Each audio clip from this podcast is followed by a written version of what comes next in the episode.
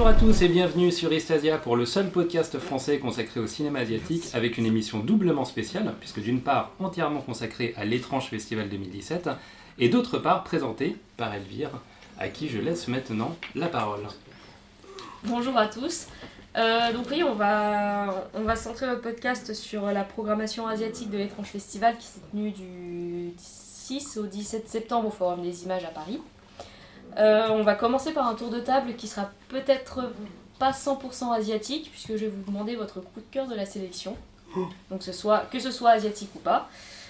Et que ceux qui ne soient pas allés à l'étrange festival donnent, euh, donnent un autre coup de cœur en fait, euh, puisqu'il y en a certains dans l'équipe qui, n'ont pas eu le temps d'y aller. Donc on va commencer par Kefren. Bonjour Kefren. Oui, Bonjour. Bonjour. Et donc, Alors, ouais, euh, mon quel coup est de ton coup de cœur? Euh, mon coup de cœur de l'étrange. euh, bon, comme Marc réserve Les Garçons Sauvages, alors je dis euh, le film de FJ au sang, euh, dont j'ai oublié le nom. Neuf doigts. Neuf doigts, voilà. Mais qui était vachement bien et euh, qui parle d'une espèce de, de, de- de voyage euh, mental euh, dans un bateau avec euh, un équipage euh, très bizarre. Et, ça rappelle euh, des œuvres de Mamoru Oshii ou, ou, ou au mieux euh, Solaris. Mais c'est super intéressant et il a pas volé euh, son, son prix de la mise en scène à Locarno. Et il sort bientôt en salle. non Euh, oui, je pense euh, l'année prochaine, Ouais. Pardon? Bon, je crois, je sais pas. d'accord, c'est pas grave. Bonjour Nicolas, Bonjour. à toi l'honneur. Euh, bah moi j'avais beaucoup aimé bah, Les Garçons Sauvages aussi, c'est euh, c'est un peu mon film préféré de, du festival, mais je vais laisser à Marc parce que je sais qu'il est spécialiste de ce genre de film, donc euh, je vais le laisser aborder plus en, en profondeur. Et, et du coup, euh, moi ouais, il y a plusieurs films que j'ai bien aimé, un, un film qui m'a vraiment beaucoup plu. C'est Low Life qui est une espèce de, de petit film euh, tarantinesque entre guillemets parce qu'il reprend la, la même forme de narration que Pulp Fiction. Et euh, c'est assez, ça met du temps à démarrer, mais c'est assez barré au final. Et bon, on va en revenir plus en détail pendant le. Non. non, non, c'est vrai. Non, c'est pas asiatique, donc euh, Ouais. non. Mais euh, il y, a- il y a un petit côté. il y a Ah un- bah avec Elvire tu pourras pas gars. il y a un petit côté pas, c'est asiatique pas Victor, même, là, mon gars. Dans, dans- dans le style. Non, mais sinon, ouais, non, c'est vraiment un, un film euh, très. Alors, au départ, c'est assez, euh, assez violent. La, la, la scène d'introduction est super violente. Et on se demande si ça va être sérieux ou pas. Et au final, ça part dans une espèce de délire avec des personnages un peu frics, euh, complètement loufoques, mais vraiment travaillé et euh, développé avec une certaine empathie par le réalisateur. Ce qui fait que le film, au lieu de partir dans un espèce de, de délire débile, euh, est- au final, est vraiment attachant tout en étant drôle, euh, violent, euh, enfin tout ce que l'étrange aime entre guillemets.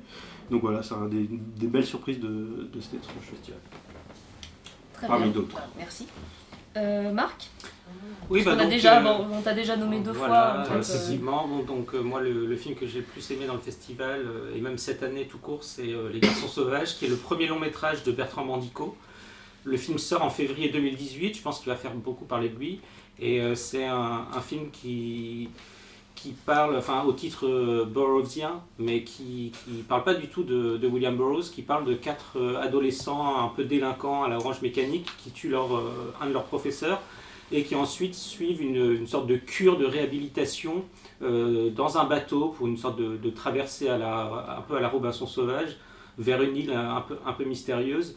Euh, c'est filmé pour la plupart du temps en noir et blanc, c'est très esthétique et euh, ça fait rappeler du, Jean Vigo, du Fassbinder, du Cronenberg. c'est vraiment, il y, y a tout un patchwork de références qui, qui nappe l'intégralité du film et c'est vraiment quelque chose à voir. Je pense que c'est une expérience un peu unique et c'est euh, c'est vraiment un film très fort. Et je- j'ai hâte euh, à sa sortie en février pour voir un petit peu quels seront les, les échos plus globaux euh, sur ce Ça, film. va être le Mother de l'année 2018. Ça, soit, on va, soit on va adorer, soit on va détester, je pense.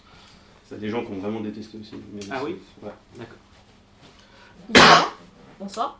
Bonsoir. Bon, alors pour ma part, euh, je regrette n'avoir pas pu faire euh, autant de séances que je l'aurais voulu, mais malgré tout, euh, il y a un film que j'ai beaucoup aimé, c'est Ni juge ni soumise, qui est un documentaire réalisé par euh, Yves Iman et Jean Libon, qui, ont, qui étaient déjà derrière l'émission Striptease, qui était diffusée sur France 3. Bon, l'émission euh, ayant été annulée, ça leur a permis de se concentrer sur d'autres projets, dont celui-ci. Euh, et donc, ils ont suivi pendant trois ans une juge d'instruction euh, donc sur différentes affaires. La principale étant donc le dossier du meurtre de deux prostituées, donc elle qu'elle fait rouvrir pour pouvoir, avec les nouvelles technologies, essayer de faire des tests ADN, de retrouver voilà, la, piste du, tueur. Mais à côté de ça, aussi, on, assiste à des entretiens avec euh, voilà, d'autres personnes qui sont euh, accusées de diverses, dans diverses affaires.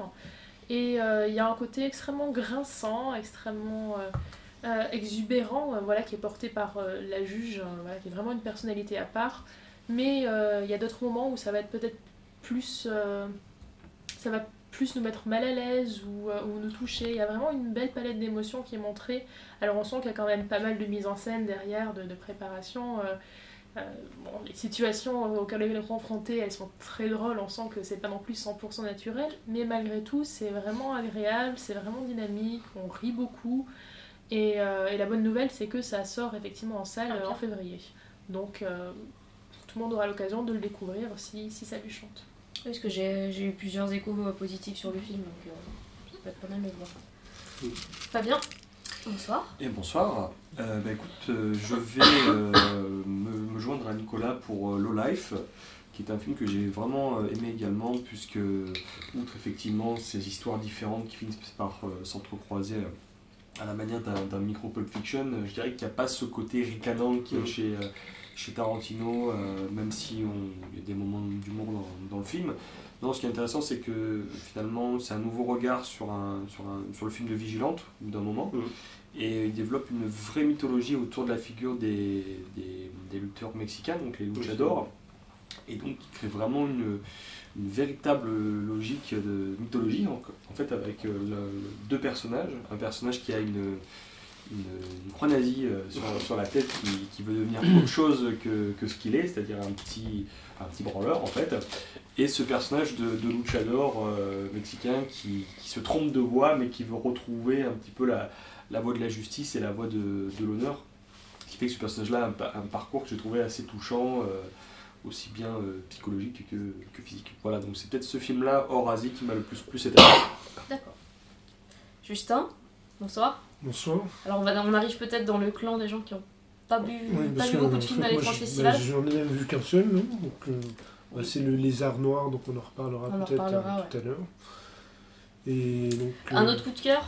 bah, Peut-être, euh, oui, oui. Donc, euh, bah, Mother de- d'Darren Aronofsky, euh, qui est en ce moment en salle, qui aurait peut-être eu sa place vu le degré de, de folie du, du film. On se demande pourquoi ils l'ont pas pris, peut-être euh, trop cher ou Ouais, Il y a déjà beaucoup d'avant-premières. Ouais. Bah, je pense qu'on c'était va, y en revenir, fait, mais là, euh, euh, c'était une sortie salle simultanée. donc, Ouais. Ouais, mais ils Ouais. auraient pu faire justement. Oui, parce que ça le- fait- c'est pas la première fois qu'ils prennent un film qui sort dans la semaine. C'est vrai qu'il y a eu Blair Witch l'année Il y dernière. avait eu euh, Blair bah, Witch. Est-ce que ils c'était auraient une pu bonne, faire un une gros bonne salon idée de Je première, ne sais ça pas, aurait mais. été euh, Après, j'ai reçu avant première, j'ai l'impression que c'était le Xavier Jean, d'ailleurs, qu'on n'a pas cité, qui est vachement bien qui est vraiment pas mal.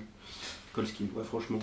Ça va surprendre des gens, mais le film Il est s'est vraiment bien. repris. Bon, finalement, c'était pas si terrible en fait. Non, non. Il est vraiment, franchement, il est vraiment bien, et ça va surprendre des gens. S'il sort, ça va surprendre des gens.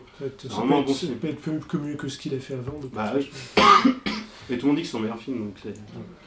Donc, Mother euh, donc, de Darren Aronofsky. Donc, Donc pas de spoil. Hein. Bah, je peux pas Non. dire grand chose. Voilà, voilà. Vous avez vu la bande-annonce, euh, ça a l'air complètement fou.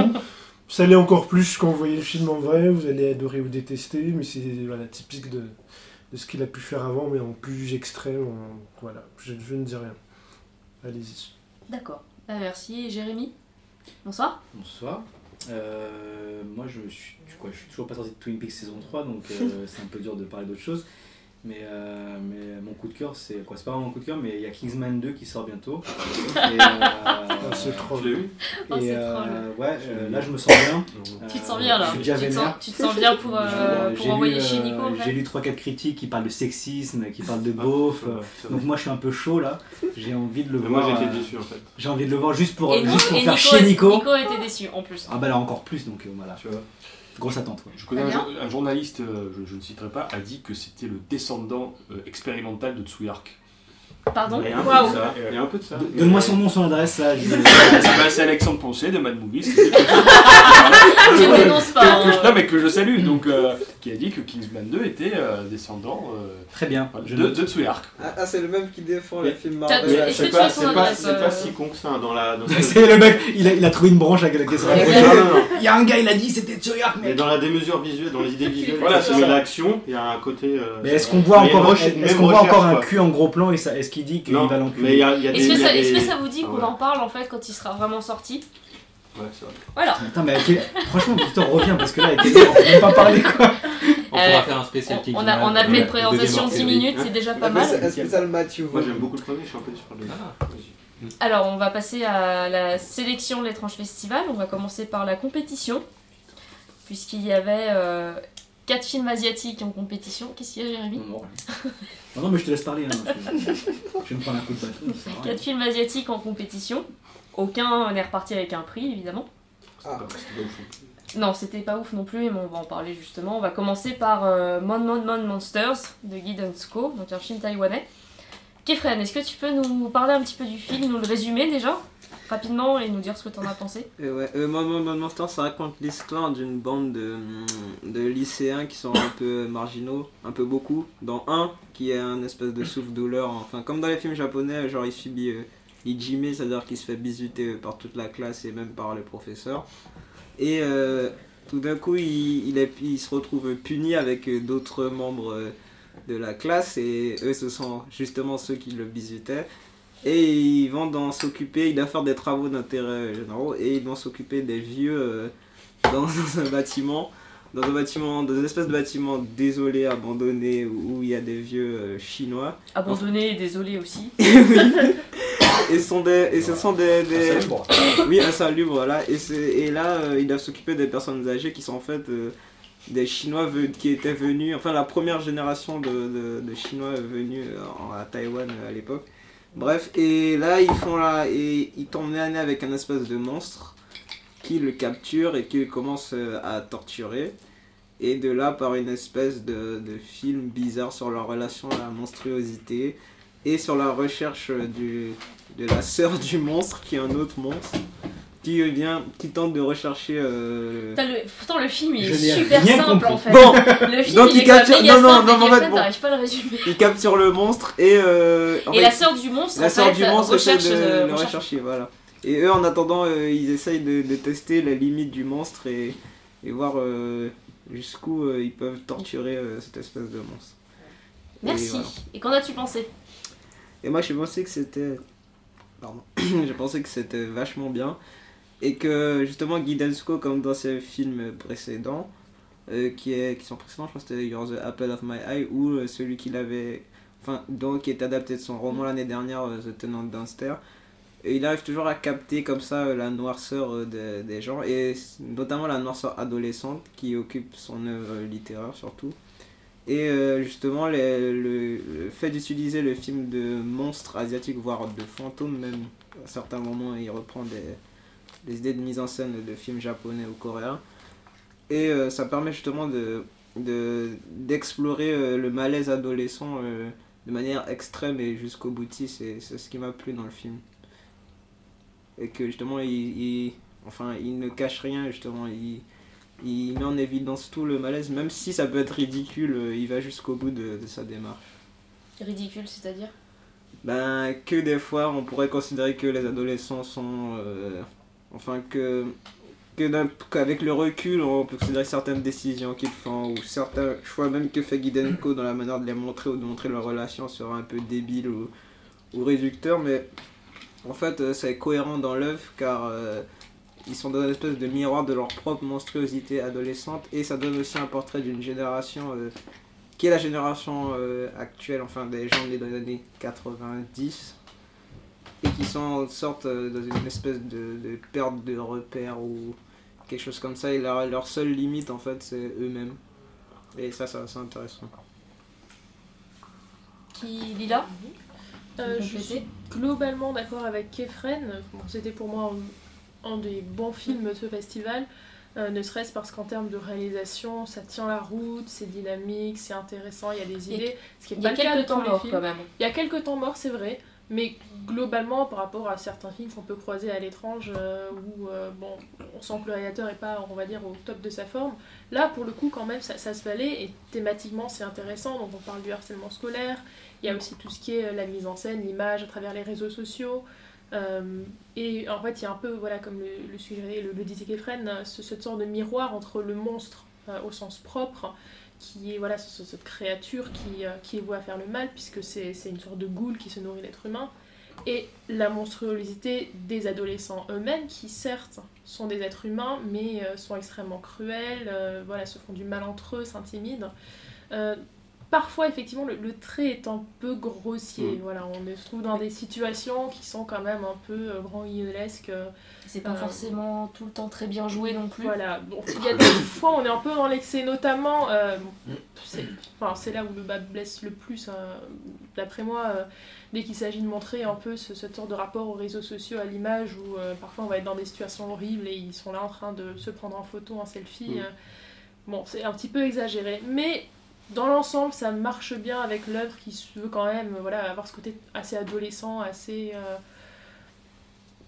assez spontané, j'ai envie de dire. Euh, voilà, on n'est pas en train de vraiment euh, accoucher d'une réflexion super, super précise, super profonde, mais avant tout de passer un bon moment en tapant un peu à gauche, à droite. Donc, c'est pas parfait, mais c'était agréable et voilà, pour, c'est une bonne séance pour cet étrange festival. Nico Ah, je, suis, je suis assez d'accord avec le- ce que tu as dit, Kefren, sur la partie réussie du film en fait. Alors, le, pour moi, le problème numéro un, c'est déjà l'acteur et le personnage principal. C'est-à-dire que l'acteur est, hein. vraiment nul. Et du coup, en fait, tout le, le, le, prisme du film euh, sur justement les maltraitances adolescentes, tout ça, passe par ce personnage-là, qu'on est supposé entre guillemets plaindre. euh, Ouais, mais qu'on a un peu envie de baffer En aussi. fait, qu'on a juste ouais. envie de baffer Bah autant non, que mais justement, il n'y a, pas- il y a pas de. Ah, de- si, si, si. il y a pas de. si, si, si. Il n'y a pas de Y a- rédemption. Il n'y a pas de prise morale sur le personnage en fait. Lui, on te le montre que c'est une victime, mais en fait, il choisit d'être une victime euh, dans, le, dans le film. Ouais, mais C'est pour ça que tu peux pas t'accrocher à lui, tu peux pas. ça, je suis d'accord, c'est le, c'est le côté un Et justement, ouais, l'acteur le joue mais le comme problème, ça, c'est que la- je mais l'acteur, il, est- il, il est horrible, l'acteur. Enfin, justement, il a toujours la même expression à la compte. bah, il le joue de, de manière monotone parce que justement. euh, Et euh, non, mais c'est pas possible. Mais il y a ça. Et après, moi en fait, j'ai jamais réussi à me. Alors c'est sans doute euh, voulu, mais j'ai jamais réussi à me situer par rapport au ton du film. Ah oui, bah, oui, c'est- ce que Ouais. t'as beaucoup aimé. Moi, moi j'ai- pas. Enfin, ça m'a ça m'a un peu. Enfin, au bout d'un moment, j'en ai un peu rien à foutre quoi.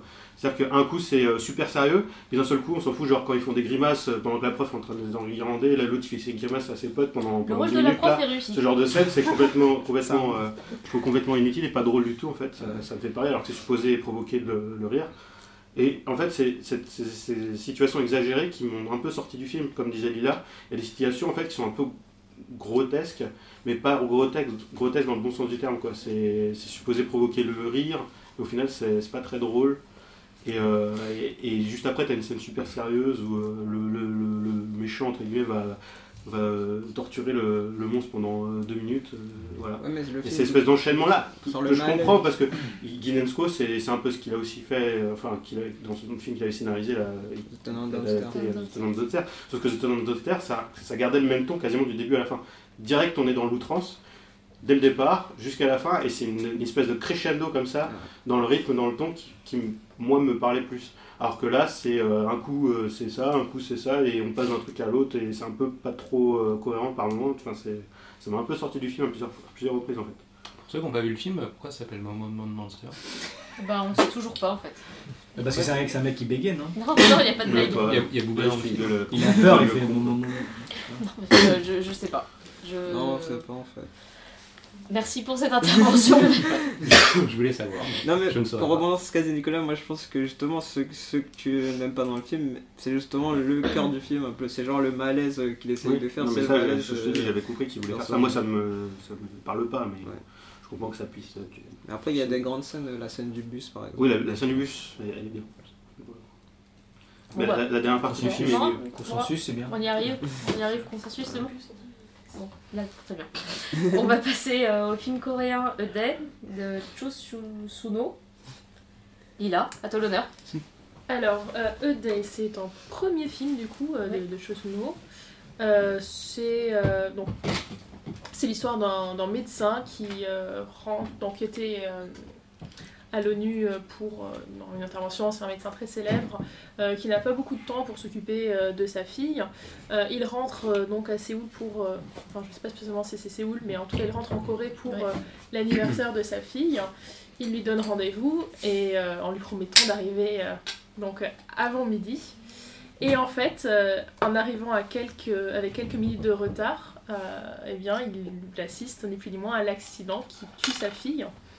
Et euh, bon, évidemment, euh, grand moment tragique, etc. Mais il lui est donné la, possibilité de, de, de tenter de la sauver, puisqu'il est ramené au début de cette journée. Et euh, en sachant que voilà, si- s'il arrive à parvenir au point de rendez-vous à temps, il aura peut-être la possibilité de sauver sa fille. Et, et on rentre ainsi dans un schéma à la le jour sans fin où il répète sans arrêt cette journée et sans parvenir à sauver sa fille euh, dans un premier temps. Donc d'abord il va s'acharner en mode course contre la montre pour essayer d'arriver le plus vite possible. Ça ne va pas marcher, donc il va être obligé de prendre du recul, de réfléchir à la situation, d'essayer de comprendre ce qui la cause. Euh, il va assez vite se rendre compte qu'il y a une deuxième personne euh, qui, qui est également dans cette boucle temporelle pour sauver un proche. Et donc il va y avoir à partir de là toute une coopération entre eux pour essayer de résoudre ce qui est ni plus ni moins une- qu'une énigme pour, euh, pour sauver cette, euh, cette, euh, donc, sa fille et la femme donc, de l'autre personne dans la boucle temporelle. Donc ce n'est un film qui est d'assez bonne facture, il n'y a pas grand chose d'exceptionnel, que ce soit au niveau du, du scénario, c'est bien foutu, on n'est pas, dans- on pas trop dans une répétition. Souvent, on a un peu ce défaut qui est que pour bien nous montrer qu'on est dans une boucle temporelle, on se, On se on refarce se 20 fois la retape des scène. scènes de deux fois, trois fois. Non, là, bon, il use bien de l'ellipse, il y a quand même une progression, puisque d'abord il y a la partie course contre la montre, puis la partie euh, enquête, etc. Il y a quand même une progression scénaristique tout au long du film. Euh, il y, a, c'est- il y a un changement de dynamique. Euh, au niveau de la réalisation, bon, c'est pas hyper marqué, euh, niveau, euh, il y a pas un parti pris esthétique super fort, mais malgré tout, on voit que c'est soigné, il y a de jolis plans. Euh, la musique est pas exceptionnelle, mais. euh, mais euh, Il y a quelques mais- violons quand même voilà, un peu bon, pénibles. hein. quelquefois un petit peu trop. Un peu de la pop nulle aussi, mais euh. bon, ça passe. C'est de la K-pop un peu sérieuse quand même. hein. Voilà, la musique, euh, c'est voilà. c'est pas le point fort du film. C'est hein. pas le point fort, mais voilà, ça, ça passe. Voilà, on- Et bon, voilà, globalement, c'est une assez bonne surprise. Donc, c'est pas extraordinaire, c'est pas le film de l'année, mais ça a l'air vraiment augurer de meilleur pour le réalisateur. Stéphane. Moi, du coup, j'ai pas vu le film, mais pourquoi, mais pourquoi il remonte dans le temps en fait? Bah pour. euh, En fait, il y a- il y, a une explication. euh, Ah, il y a une film, explication Justement, et c'est Ah, vrai qu'on est sur ce côté euh, enquête en fait pendant, Oui. pendant tout le Est-ce que c'est mieux que Edge of Tomorrow Bah non, c'est beaucoup moins bien parce que Ah. justement ça, ça va pas du tout dans les interstices de. Gilliman, un réalisateurs les plus sous-estimés, euh, on peut le dire dans un article euh, actuellement d'Hollywood. Mais oui, ça va pas dans les interstices euh, narratifs en fait, ni esthétiques que peuvent offrir les boucles, les boucles temporelles en fait. C'est-à-dire qu'on est focalisé sur la résolution, comment il peut sauver sa fille, cet autre personnage dont a parlé Lila, et on n'est que là-dessus. Or, ce qui est intéressant dans Un jour sans fin, dans Edge of Tomorrow, dans les films de boucles temporelles, c'est finalement comment un détail de- du scénario, un détail de la mise en scène peut être accentué, mis au premier plan, amener une, fau- une fausse piste, ou pas, amener complètement le film vers d'autres horizons. Et en fait, là, le film est tellement focalisé sur la résolution de son intrigue, euh, le film dure 1h20, quelque chose comme ça, que finalement, il est extrêmement conventionnel, et on est en face d'une série B qui est pas trop mal faite, mais euh, par rapport aux prémices que, euh, que- qu'il y a dans le film, euh, qui est pas grand-chose hein, au final. Il a Oui, en fin de compte, euh, cette histoire de voyage temporel, c'est plus en, en contexte que l'objet du film. Ça, va, ça va permettre deux, trois tours de passe-passe, par exemple un, un numéro de téléphone qui est récupéré dans une euh, itération et qui sera utilisé dans l'autre, mais ça reste très mineur, très, euh, très secondaire et euh, globalement, il n'y a pas vraiment d'exploration science-fictionnelle. il y a- il y a- On reste sur un drame assez, assez classique et effectivement, c'est c'est juste une façon différente de le présenter, mais le focus effectivement est sur ce sauvetage et et il n'y a pas de, de grand enjeu de la science-fiction. Nicolas En fait, le film recherche. euh, enfin, la première chose qu'il recherche, euh, c'est l'efficacité pure, en fait.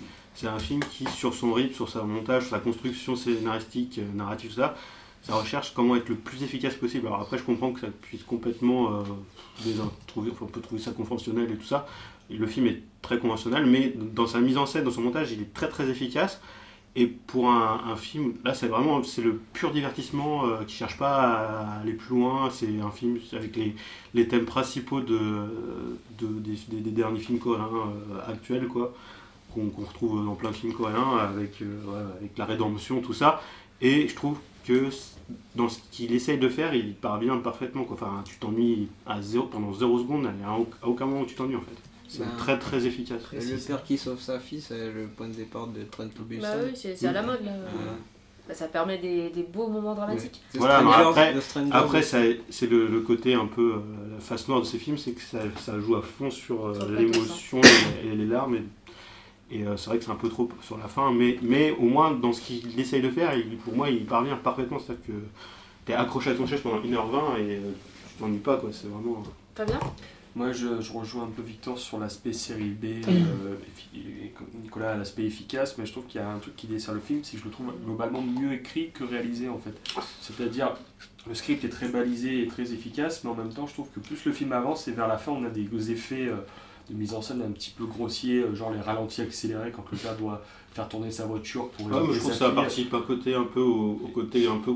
C'est vrai que le film est un peu grandiloquent, mais dans tous les sens du terme. C'est-à-dire que ouais, je- moi j'aime je- moi, j'aime bien la scène où euh, il est sur sa fille avec sa bagnole au ralenti et tout. Enfin, Moi, je trouve ça un peu.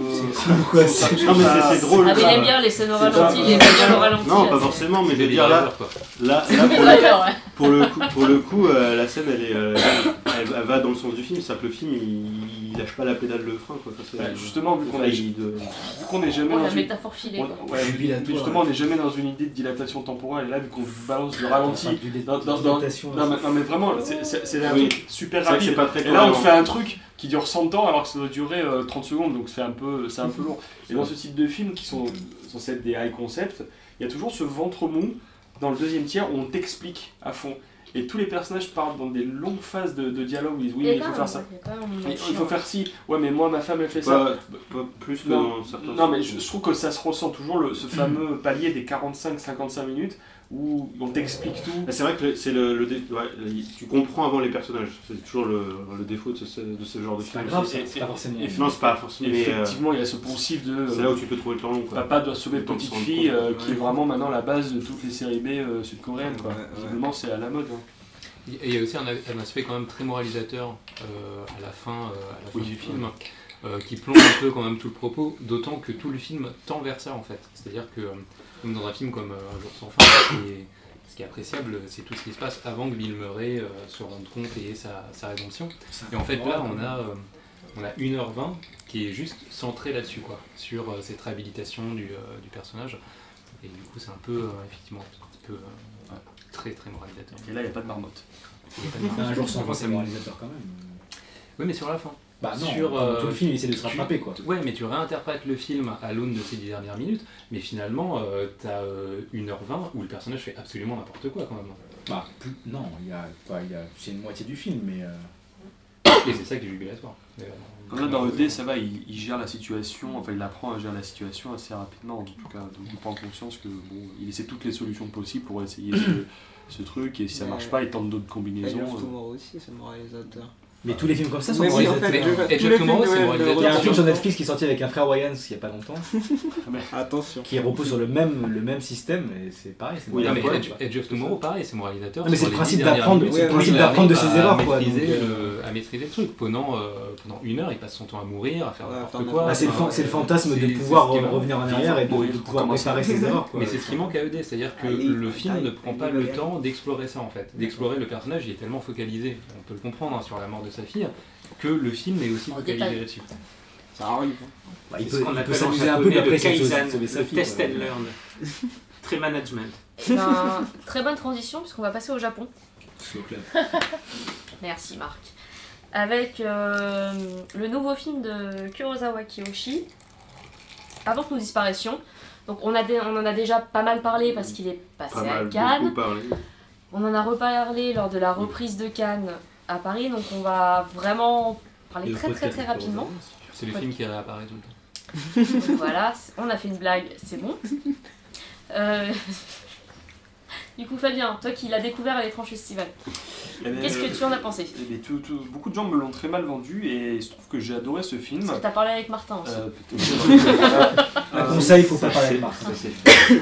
Qui est peut-être un film que, que j'ai plus apprécié que, que Creepy en plus, euh, Mm. sans doute. Euh, bah oui, tout à fait, puisque c'est une espèce de, de mélange entre Starman euh, de John Carpenter et un récit de, de Body Snatcher classique, hein, c'est-à-dire des, des extraterrestres qui s'infiltrent dans les corps humains pour démarrer leur, euh, leur, euh, Plan diabolique. leur plan, leur plan diabolique et leur invasion, sauf que leur euh, méthode opératoire ici, c'est qu'ils ils assimilent nos concepts, concepts de, de propriété, d'amour, euh, euh, je sais pas, de, de- ouais, de- Famille. famille, euh, voilà, d'amitié, Patrie. de- de- d'amitié, tout ça. Donc, euh, donc, donc non, c'est un très beau film, toujours un peu trop long, euh, parce que Kiyoshi Kurosawa ne peut pas faire de film euh, de moins de deux heures, Euh, mais je trouvais que le film était euh, très attachant, avec euh, vraiment, pour une fois, des, idées de, mise en scène euh, très très réussies, avec un peu plus de vie, je dirais, dans le jeu des, des- comédiens. Pour une fois, on est moins dans ces figures un peu, un peu statiques, un peu, un peu figées.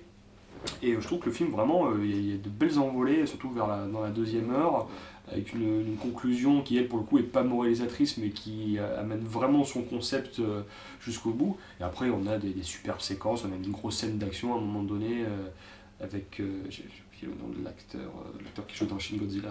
Euh, Hirokai euh, Ah, Asegawa, Asegawa. tout à fait. euh, qui est une séquence où il se bat contre une espèce de drone, euh, une espèce d'avion qui passe au-dessus de lui, où il va à coup de mitraillette et tout ça, qui, qui est un truc qu'on voit très peu chez, Kurosawa. Mais c'est vrai, comme le disait euh, Julien Cévéon, euh, qui a présenté le film, Kurosawa la re- arrête un peu d'être la, la machine à festival, là. il revient vers un vrai cinéma euh, populaire où il veut faire plaisir à son public tout en étant toujours très exigeant sur, sur la forme, sur la qualité du montage, la qualité des plans. Mais là, on revient vraiment à une, histoire où on aime vraiment les personnages. On n'est plus seulement sur le concept, parce que le concept, on l'a déjà vu, il se concentre surtout de fusionner des concepts de SF ensemble. Et pour le coup, on a cette espèce de trip émotionnel. On revient sur l'aspect road movie qu'il y avait déjà dans, Starman. Et cette relation entre cette femme qui réapprend finalement à aimer la figure de son mari possédé par un, par un extraterrestre, qui est joué par euh, Matsuda, Matsuda, n'est-ce pas? Euh, Non, non, vraiment euh, très très beau film, très très beau film. Personne. Euh... Si, Lila, vas-y. Euh, Tu l'avais vu avant ou pas? Alors non, justement, je l'ai découvert aussi à l'étrange, donc c'est pour ça que je prends l'opportunité d'en- parler un peu. Et ce qui m'a beaucoup plu dans ce film, c'est que d'un côté, il y a un niveau de lecture qui est très euh, divertissant, euh, parce que le concept est quand même super fun, euh, des extraterrestres qui viennent voler des concepts aux gens et du coup ils les perdent, enfin, Super idée. il y a, il y a plein de choses à, à creuser là-dedans, voilà, des choses... Il y a de l'humour, ce qui- ce qu'on trouvait pas forcément dans les Ça crée de films un décalage forcément, Bien et sûr. qui joue Ouais. là-dessus, donc Ouais. c'est- plutôt bien Et en même temps, je trouve qu'il y a une lecture qui est aussi subtile, pas forcée.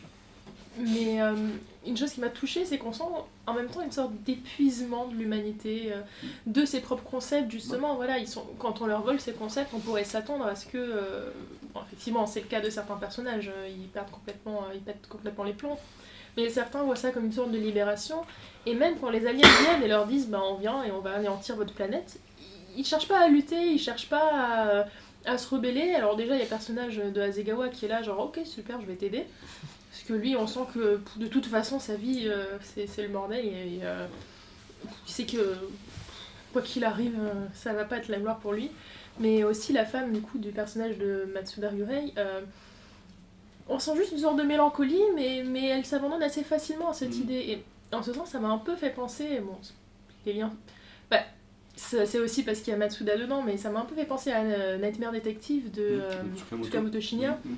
Bon, il y a aussi une scène de strangulation d'ailleurs avec euh, Matsuda, hein, donc euh, il y a des rapprochements très concrets, mais on sent aussi cette sorte de, de d'humanité qui n'a plus envie de lutter. Bon, alors dans, dans Tsukamoto Shinya, c'était euh, tout autour de l'idée de, de suicide, on n'est Mhm. pas là dans, euh, dans Manque de disparition, mais voilà, il y a cette sorte de mélancolie qu'on sent tout à travers le film et, euh, et que je trouve vraiment, euh, vraiment touchante. Oui, tout à fait. A- Comme tu disais, il y a cette scène euh, où euh, Matsuda vole le concept de propriété à un type qui a une maison, et du coup, le, le- le type se se sent revigoré de l'intérieur parce qu'il n'est plus attaché finalement à tout ce qui est, tout ce qui est maté- matériel. Il y a des petites pépites comme ça. euh. Il y a une séquence à un moment donné, dans, je crois que c'est dans Tokyo, à un moment donné, l'armée mobilise euh, les gens et les avertit sur euh, l'invasion qui va arriver. Des, très- des scènes très urbaines très dynamiques, ça fait longtemps qu'on la a scène de l'hôpital aussi. Ouais, la scène, ouais, ouais, la scène de l'hôpital qui est, qui est vraiment excellente. Euh, non, non, il y a, il y, a, il y a une histoire assez lente, mais on a des gros morceaux de bravoure à chaque fois en plein milieu qui fait qu'on bah, on s'ennuie, on s'ennuie jamais. Non, non, vraiment, moi c'était un petit coup de cœur. Il y a un petit côté aussi euh, anarchiste russe de la fin du 19e siècle, justement contre la propriété, etc., qui, qui est repris par, euh, par le réalisateur. Et, euh, ce qui est étonnant, puisqu'il a, il avait tourné un film à Vladivostok il n'y a pas très longtemps, donc je ne Ah sais oui. pas s'il a profité de son voyage en C'est Russie sûr. Il s'est il s'est pour, formé, il pour s'est formé. apprendre fait justement bon le crâne. promoting, c'est c'est comme Je ça. pense que c'est possible. Camarade Kiyoshi, quoi. Voilà. Absolument. Eh bien, on, on passe au dernier film asiatique en compétition. Et pas des moindres. Le film philippin Purgatorio de Rodrigo Bri- Cabrido. Alors, avant de laisser la parole à Nicolas. Ah, moi je l'ai pas vu. Ah, tu l'as pas vu? Ah mince, Kefren. Ah. Je vais quand même le résumer parce Non, non, on que. m'a on m'a prévenu de l'arnaque. je euh, je, je vais, je vais le résumer pour toi. Ah. Si j'y arrive, parce que c'est Ah. pas forcément évident pour ce film. en Denis. Brognard. Ouais. Tu as construit ta cabane Donc ça se passe dans une dans euh, une société euh, fu- fu- funéraire. Euh, on suit deux jeunes en fait dont le boulot est bah, d'embaumer les corps euh, avant exposition euh, pour l'enterrement. Cette société est tenue par euh, un vieux travelot. Non mais il est vieux, il est travelot, je peux rien. Il Ah, n'est pas, il est pas- pas Travelo Il déjà. est tranchant. Ah non, il est non, travesti. c'est un travesti. Non, il est. tra- il est- Ah non, il est travesti. Non mais il est travesti, il est pas. Travelo. Oui, bah, des- ah, ça... Ah non non non. Oh la bri- police de brigade- la, la, la, la pensée, la brigade. Brigade Justice Warrior. Non mais là je cautionne, je cautionne pas du tout. dire, euh, Le cinéma est politique. Bref, on sait pas trop pourquoi il est travesti, mais c'est comme ça. ça, c'est très bien. Peut-être parce qu'il est tranchant. Oui, Il le bon, sait pas euh, encore, spoiler voilà, alert. il le sait pas encore et nous non plus, on, on le sait pas. Et donc bref, il y a un trafic de corps en fait avec la police. Ils récupèrent euh, des corps de personnes qui n'ont pas été réclamées a priori pour les et ils se font un... ils se font du fric en fait en les exposant euh, au public lors des veillées funéraires. Me demandez pas pourquoi, on a d'ailleurs. toujours Ouais. pas vraiment compris pourquoi ils arrivent à faire du fric là-dessus. Apparemment, les gens aiment jouer au casino à côté Oui, parce des que c'est euh, dans des lieux de tripot, en plus euh, les jeux d'argent Ouais, sont voilà, interdits ouais, aux ça, Philippines, mais ils les Laissez jouer les cadavres. Oh Joli. Le film est un bordel sans nom. Ah. Ah non, mais en termes de scénario, c'est bordélique. Et euh, je laisse la parole à Kefren pour le reste parce qu'il n'y a pas qu'en termes de scénario que ça. Euh, Non, mais en fait, euh, je comprends pas. Ah oui, en, Je comprends en- pas. en nous présentant le film, on nous a dit euh, oui, c'est comme du Carlos Regadas. Mais euh, la non, mais ils l'ont vu sur un petit écran d'iPhone. Oui, il nous a euh, dit ça aussi, mais je pense Ouais, pas je pense que, les gens qui ont vu du Carlos Regadas aient envie de voir ça parce que Carlos Regadas c'est beau, mais c'est super beau. Ça, c'est le plus laid du plus laid des Philippines. c'est pas possible de faire ça. Rendez-nous calme. C'est genre. euh, oui, voilà, justement. Là où Cavn ou Briante Mendoza s'amuse à justement magnifier les, les bidonvilles et, et à montrer qu'en fait il y a, il y a une beauté dans, dans ça, même Briante Mendoza le fait beaucoup trop d'ailleurs. Et justement, ce réalisateur se dit bah puisque c'est là, euh, je vais filmer ça comme ça. Et en- il rajoute en plus de la laideur en mettant une espèce de lumière bleue perpétuelle qui, qui euh, se bat avec la lumière jaune normale des rues et c'est totalement dégueulasse. L'étalonnage est dégueulasse.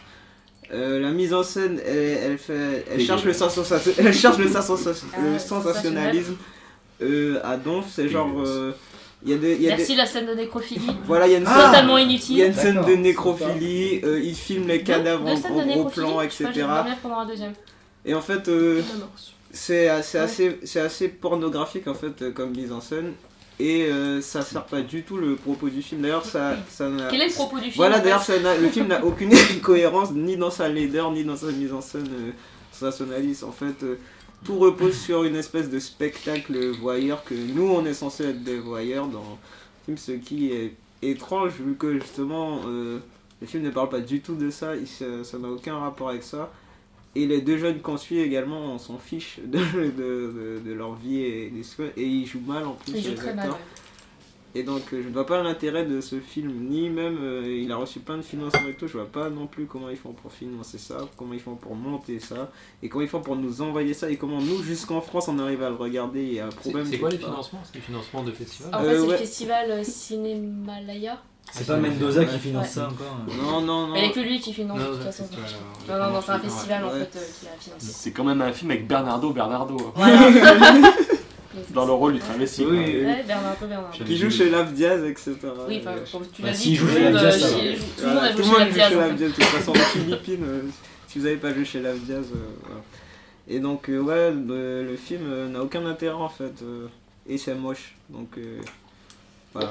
Je n'ai rien de mieux à ajouter. Quelqu'un d'autre euh, Franchement. Non, euh, bah, on va passer à la, à la section euh, d'après alors. Si au moins c'était pas moche.